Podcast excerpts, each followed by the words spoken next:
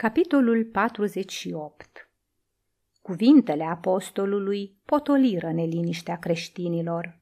Nu se îndoiau că se apropie sfârșitul lumii, dar începuseră să spere că judecata îngrozitoare nu va avea loc imediat și că mai înainte au să apuce sfârșitul domniei lui Nero, pe care o considerau drept domnia lui Anticrist, și să asiste la pedepsirea lui pentru crimele strigătoare la cer.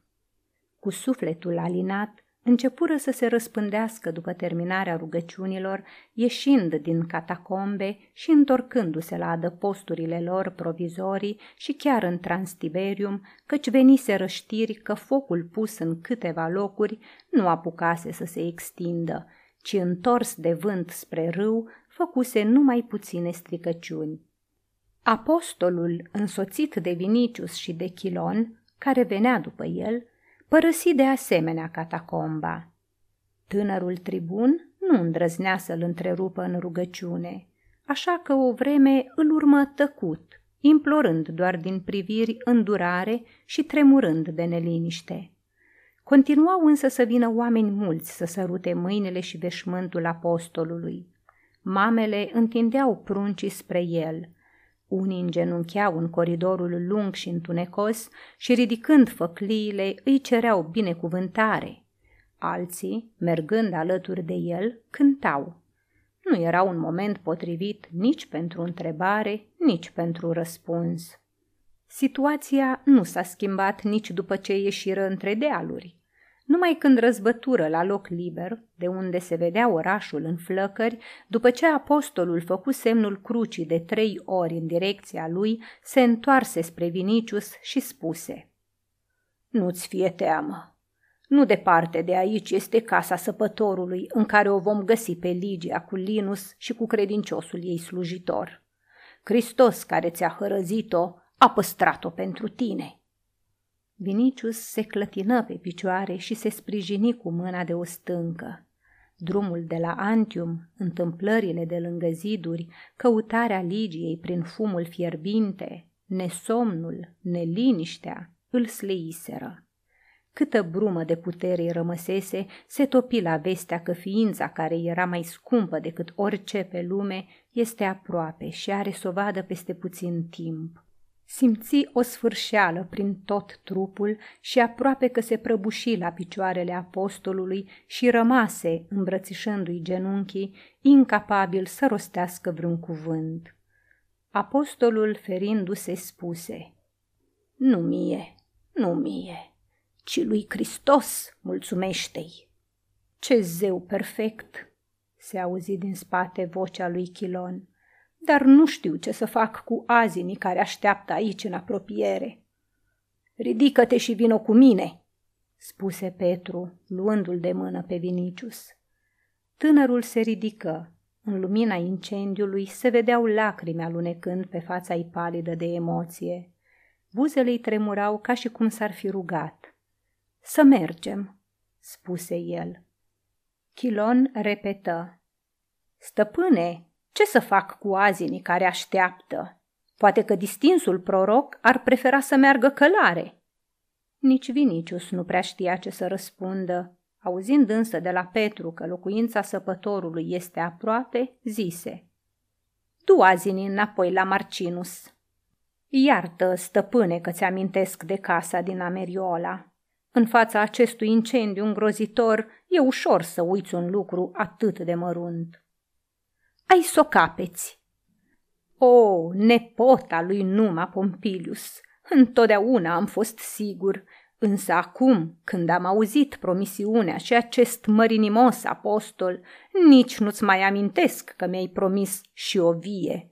Pax vobiscum. Eu am să te găsesc, stăpâne. Pax vobiscum. Iar ei răspunseră, pace ție, pe urmă se întoarseră amândoi la dreapta spre dealuri. Pe drum Vinicius zise, Stăpâne, spală-mă cu apa botezului, ca să mă pot numi cu adevărat serva lui Hristos, căci îl iubesc din tot sufletul meu. Botează-mă, căci în inima mea sunt pregătit. tot ce are să-mi poruncească am să îndeplinesc, iar tu spunem ce aș putea să fac mai mult. Iubește-i pe oameni ca pe niște frați ai tăi, răspunse apostolul, căci numai prin dragoste poți să-l slujești. Da, înțeleg și simt asta. Când eram copil, credeam în zeii romani, dar nu i-am iubit. Numai pe acest singur îl iubesc. Mi-aș da viața bucuros pentru el.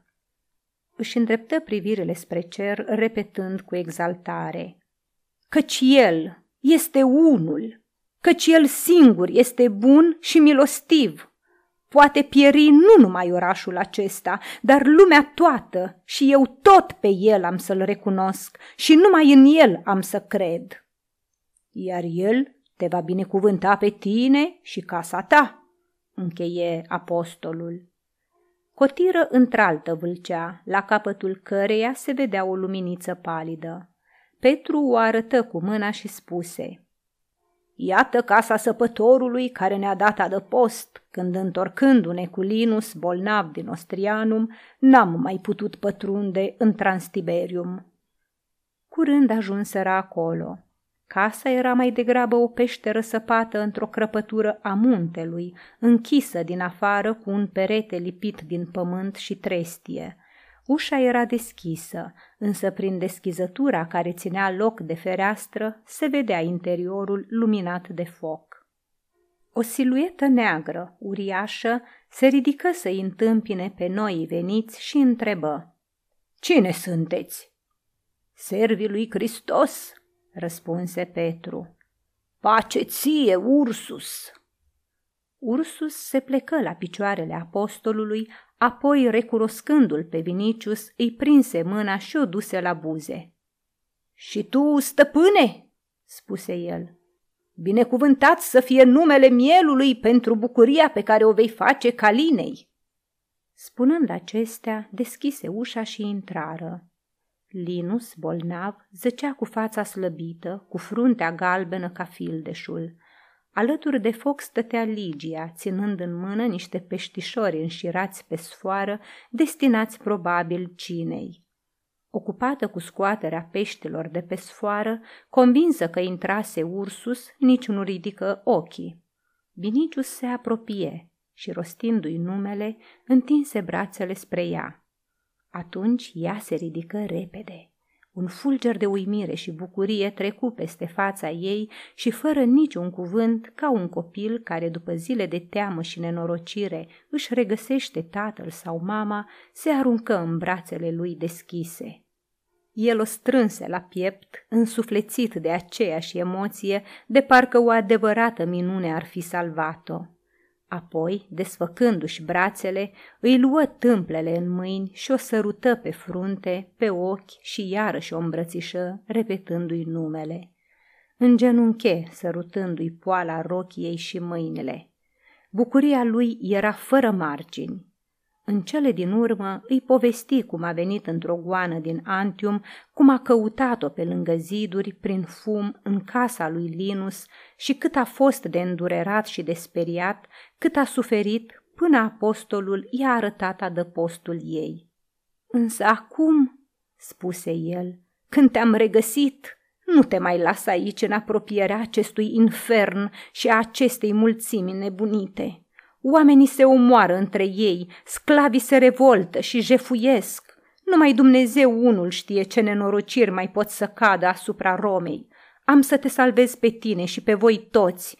O, draga mea, vreți să mergeți cu mine la Antium?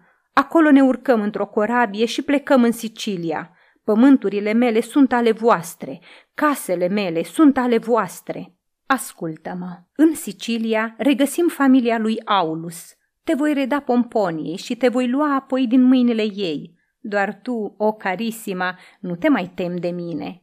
Botezul nu m-a spălat încă, dar întreabă-l pe Petru dacă acum câteva clipe, venind spre tine, nu i-am spus că vreau să fiu un adevărat serv al lui Hristos și dacă nu l-am rugat să mă boteze fie și în această casă a săpătorului. Ai încredere în mine, aveți încredere cu toții. Ligia ascultă aceste cuvinte cu fața luminată. Până acum, din cauza prigoanei evreilor, iar acum din cauza incendiului și a tulburărilor provocate de catastrofă, trăiau cu toții într-o continuă nesiguranță și teamă. Plecarea în liniștita Sicilie ar fi pus capăt tuturor neliniștilor și ar fi deschis o nouă epocă de fericire în viața lor. Dacă Vinicius ar fi vrut să o ia numai pe Ligia singură, s-ar fi opus cu siguranță ispitei, nevoind să-i părăsească pe apostolul Petru și pe Linus. Însă Vinicius spusese, veniți cu mine, pământurile mele sunt ale voastre, casele mele sunt casele voastre. Plecându-se spre mâna lui ca să-i o sărute în semn de supunere, spuse, Căminul tău e al meu rușinându-se deodată, fiindcă rostise cuvintele pe care, după obiceiul roman, le spuneau numai miresele la cununie, roșii și rămase în lumina focului cu capul plecat, temându-se că gestul ei ar putea să fie luat în nume de rău. În privirea lui Vinicius însă citi doar dragostea nețărmuită. Tânărul îi spuse lui Petru, Roma arde din porunca împăratului, încă de la Antium se plângea că n-a văzut niciodată un mare incendiu, dar dacă nu s-a dat înapoi de la o asemenea crimă, închipuiți-vă de ce mai poate fi în stare. Cine știe dacă, strângând armata, n-are să poruncească masacrarea populației? Cine știe ce proscriere au să urmeze? Cine știe dacă după incendiu n-au să urmeze războiul civil, măceluri, foamete? Feriți-vă de primejdii și să oferim pe Ligia, Acolo o să așteptați în liniște până ce trece furtuna, iar când va fi trecut, o să vă întoarceți din nou să semănați sămânța voastră. Afară, dinspre Ager Vaticanus, parcă anume să confirme temerile lui Vinicius, se auziră niște strigăte îndepărtate, pline de furie și spaimă. În aceeași clipă sosi și săpătorul, stăpânul casei, și închizând iute ușa spuse – Oamenii se omoară lângă circul lui Nero, sclavii și gladiatorii i-au atacat pe cetățeni. Auziți? spuse Vinicius. S-a umplut paharul, vorbi apostolul, și urgiile vor fi fără sfârșit ca marea. Se întoarse spre Vinicius și arătându-i o pe Ligia spuse – Ia-o pe fata asta pe care ți-a sortit-o Dumnezeu și salvează-o, iar Linus, care e bolnav, și Ursus să meargă cu voi. Vinicius, care îl îndrăgise pe apostol din toată inima, se grăbi să spună. Îți jur, învățătorule, că n-am să te las aici să pieri. Domnul are să-ți răsplătească pentru gândul tău bun, răspunse apostolul. Dar oare n-ai auzit că Hristos mi-a zis de trei ori pe malul lacului, paște turma mea? Viniciu tăcu. Deci dacă tu, pe care nimeni nu te-a îndemnat să mă ocrotești, nu vrei să mă lași aici să pierd, cum vrei să-mi las eu turma în ziua năpastei? Când a fost furtună și când eram cu inimile înfricoșate, el nu ne-a părăsit, atunci eu, servul, cum să nu urmez pilda stăpânului meu? Linus își ridică fața slăbită și întrebă. Dar eu, cum să nu urmez pilda ta, locțiitor al Domnului? Vinicius se frământă un timp, pradă gândurilor sale de neliniște, apoi luând-o pe Ligia de mână, spuse cu o voce în care vibra dârzenia soldatului roman. Ascultați-mă, Petru, Linus și tu, Ligia. Am vorbit mânat de mintea mea cea omenească.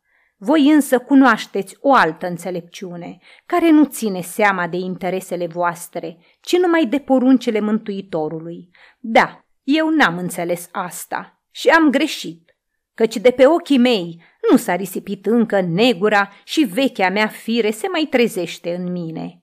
Dar fiindcă îl iubesc pe Hristos și vreau să fiu servul lui, deși în cazul acesta e vorba de ceva mai mult decât de propria mea viață, iată, îngenunchez înaintea voastră și jur că voi împlini și eu porunca iubirii și nu-i voi părăsi pe frații mei în ziua nenorocirii. Oare te înțeleg, o, Cristoase? Oare sunt demnă de tine? Mâinile îi tremurau, ochii îi înnotau în lacrimi, trupul întreg îi se cutremura de fiorii credinței și ai dragostei. Apostolul Petru luă o amforă cu apă și, apropiindu-se de el, spuse solemn, Iată, te botez în numele Tatălui și al Fiului și al Sfântului Duh. Amin. Elanul religios îi cuprinse și pe cei de față.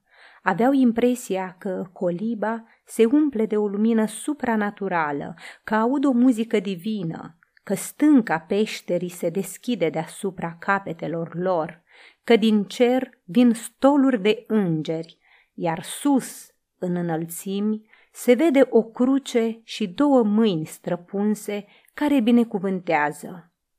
Iar de afară se auzeau strigătele oamenilor care se ucideau și vuietul flăcărilor din orașul mistuit de incendiu.